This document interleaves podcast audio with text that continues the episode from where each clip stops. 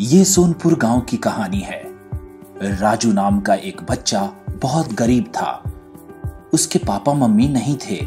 वह अकेला ही रहता था और खुद की देखभाल करता था।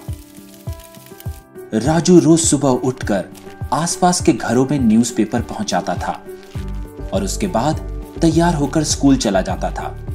वो बहुत मेहनती था। वो दिन रात मेहनत करता। कभी न्यूज़पेपर्स बांटने का काम तो कभी किसी के बगीचे की सफ़ाई करने का काम। और कभी कभी तो वो लोगों की कार्स भी साफ़ करता था। राजू जितनी मेहनत से काम करता था, उसी लगन से पढ़ाई भी करता था। देर शाम वो अपने घर जाता, उसी लगन से पढ़ाई भी करता था। एक छोटे से कमरे में राजू की बुक्स, कुछ अखबार, एक खाट और कुछ बर्तन थे। उसकी मेहनत देखकर दूसरे बच्चे उसका मज़ाक उड़ाते थे। पर वो इस बात पे ध्यान नहीं देता था। एक दिन राजू स्कूल से वापस घर जा रहा था। उसको बहुत भूख लगी थी। उस दिन उसके पास काम भी नहीं था। बेचारा क्या करता? अपने घर गया और पढ़ने लगा। लेकिन भूख की वजह से बेचारा बार बार अपने पेट पर हाथ फेर रहा था। और तो और उसके पेट से आवाज़ भी आ रही थी। उसने सारे बर्तन देख डाले, पर कहीं भी कुछ भी खाने को नहीं था।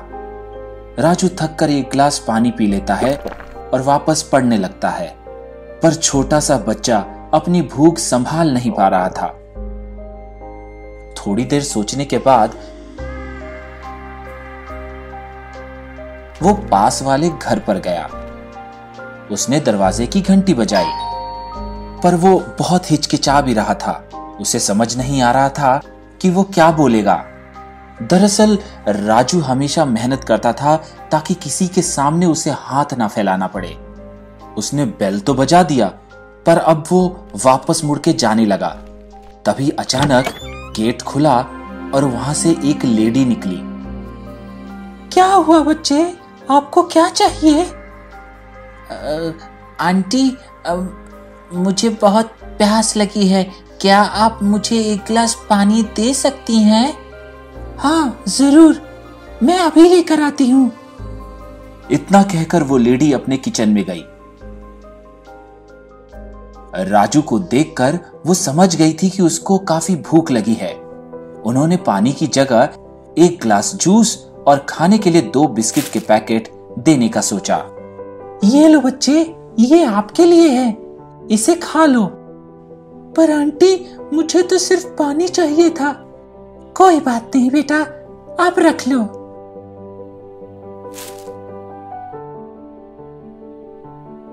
Thank you aunty.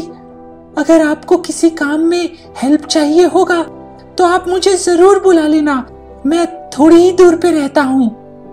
राजू की बात सुनकर वो लेडी मुस्कुराने लगी।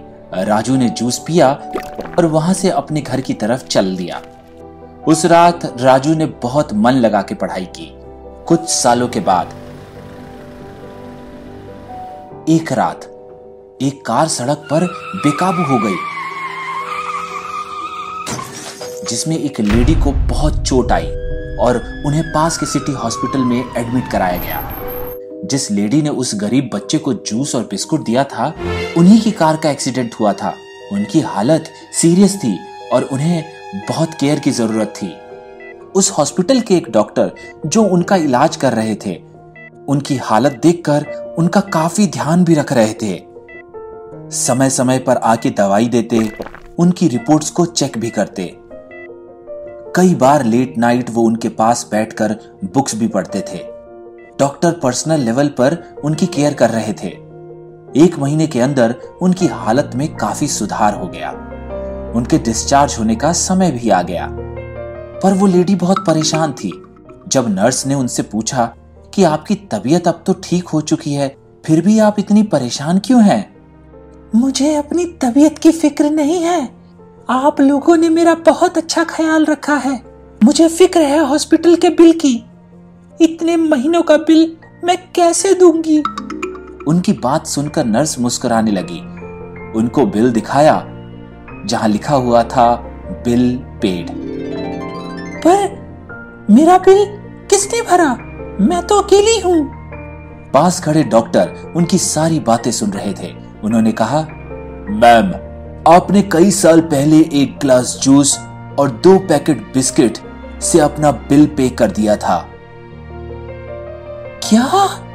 आप वही छोटे से बच्चे हो जो मेरे दरवाजे पर आए थे, एक ग्लास पानी के लिए? जी हाँ मैडम। और आपकी तरफ़ से मिले प्यार के बदले मैंने लोगों की हमेशा मदद करने की ठानी और बहुत मन लगाकर मैंने पढ़ाई किया। आज आपके इलाज करने के बाद मेरी मेहनत रंग लाई। Thank you, ma'am.